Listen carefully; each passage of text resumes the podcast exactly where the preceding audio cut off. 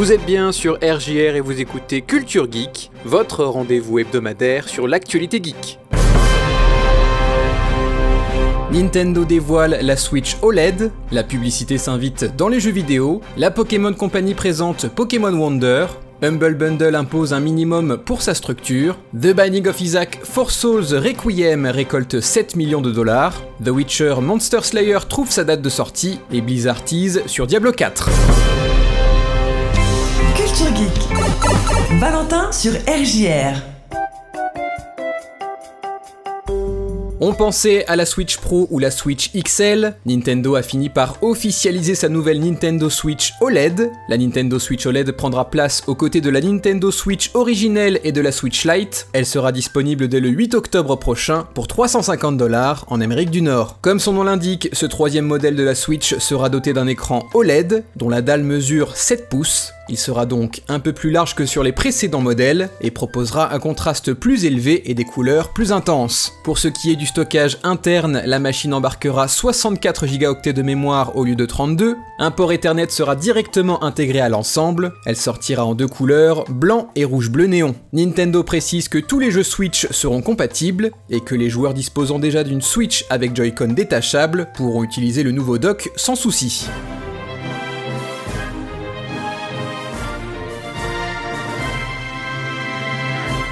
L'entreprise Simulmedia est spécialisée dans la diffusion de publicités à la télévision. Elle a récemment mis au point une plateforme qui permet d'intégrer facilement des publicités dans les jeux vidéo consoles et PC. La technologie est testée depuis plus d'1 an. Electronic Arts et ARS Studios font déjà partie de ses clients. Les joueurs et les joueuses pourraient accepter de regarder une publicité de 15 à 30 secondes en échange de récompenses, comme par exemple des tenues pour leurs personnages ou de l'argent virtuel à dépenser dans le jeu. Les recherches effectuées suggèrent que les joueurs accepterait de regarder jusqu'à 10 publicités par jour pour débloquer des récompenses. Pour le vice-président de Simulmedia, Dave Madden, cela permettra de monétiser l'extrême majorité des joueurs de free-to-play qui ne dépensent rien sans leur faire dépenser quoi que ce soit. En revanche, 3 critères doivent être respectés pour que cette stratégie fonctionne. Le jeu doit être gratuit, car personne ne veut payer pour ensuite voir des publicités. Les publicités doivent être optionnelles, courtes et rares. Enfin, les publicités doivent débloquer des récompenses qui n'apportent aucun avantage dans le gameplay. D'ici la fin de l'année, une douzaine de titres devraient intégrer des publicités de ce type.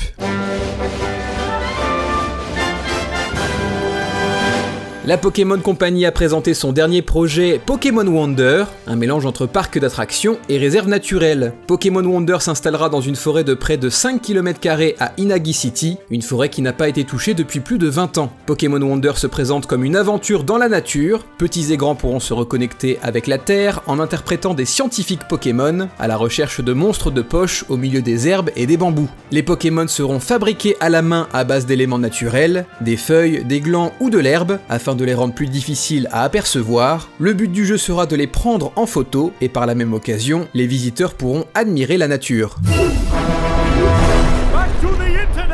La plateforme Humble Bundle s'est fait connaître en vendant des lots de jeux vidéo, de logiciels ou de livres à petit prix, mais aussi sur la possibilité de moduler la somme versée et la cible des versements. Jusqu'à présent, l'acheteur pouvait choisir de verser aux éditeurs des jeux en question, à des œuvres caritatives et ou à Humble Bundle. Un système de curseur permet de jouer sur la part de chacun des 3 destinations, sachant qu'il est toujours possible d'allouer 100% à l'une d'entre elles. En avril dernier, Humble Bundle avait tenté une première fois de changer les habitudes de ses utilisateurs, en plafonnant à 15% maximum la somme reversée à la charité. Une décision qui n'a pas plu à son public, au point où la plateforme est revenue en arrière, tout en expliquant qu'elle continuerait d'expérimenter dans le futur. Le futur, nous y sommes, puisqu'à compter de mi-juillet, Humble Bundle va changer sa méthode et imposera un minimum pour sa structure. Il est actuellement question de 15 à 30%. Le reste pourra être alloué aux éditeurs et ou aux œuvres caritatives. Il ne sera donc plus possible de tout donner aux bonnes œuvres. Humble Bundle justifie ce changement par la nécessité de s'adapter à de nouvelles réalités et aux nouveaux paysages du jeu vidéo sur PC.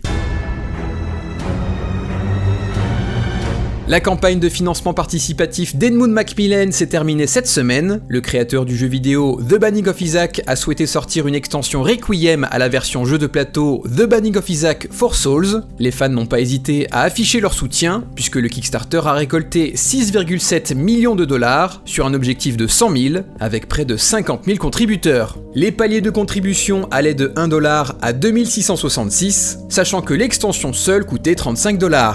The Binding of Isaac Four Souls Requiem contiendra 248 nouvelles cartes et un paquet de rééquilibrages qui viendront remplacer certaines anciennes cartes. Le jeu sera disponible en 5 langues, en anglais, en allemand, en français, en italien et en espagnol. La sortie est prévue en juin 2022 et les contributeurs ont débloqué de nombreux objectifs bonus, notamment des cartes spéciales crossover avec d'autres univers, comme un pistolet à remonter le temps d'Enter the Gungeon ou une action meurtre inspirée par Among Us. Mention spéciale aux contributeurs de 2000$, le Big Boy Bath Water. La récompense contenait un petit pot d'eau du bain d'Edmund Macmillan. Le studio de développement polonais Spoko travaille avec CD Projekt Red afin de sortir un jeu mobile The Witcher en réalité augmentée, The Witcher Monster Slayer. Présenté pour la première fois en août 2020, Monster Slayer se déroulera bien avant l'époque de Geralt de Riv, quand les monstres et les sorceleurs étaient bien plus nombreux. Le jeu s'inspire largement de Pokémon GO, les participants devront se balader pour affronter des créatures affichées en réalité augmentée, à coups d'épée, de sorts et de bombes, en fonction de la météo et de l'heure de la journée. Vous allez pouvoir accomplir des quêtes, terrasser des monstres et gagner des points. The Witcher Monster Slayer sortira le 21 juillet prochain sur iOS et Android.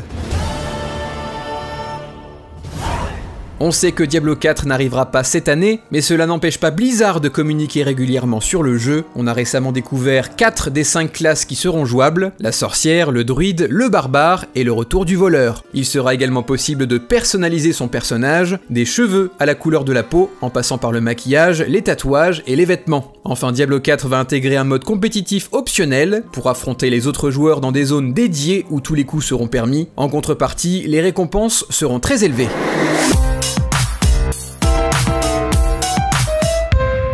Enfin, Riot Games a sorti une playlist de 37 titres, entièrement libre de droit, pour les streamers et les streameuses. Une playlist d'1h40 royalty free, nommée Session Vie, disponible sur YouTube, Spotify, Apple Music, Amazon Music et Deezer. Quant à moi, je vous souhaite de bonnes vacances, et d'ici là, amusez-vous bien.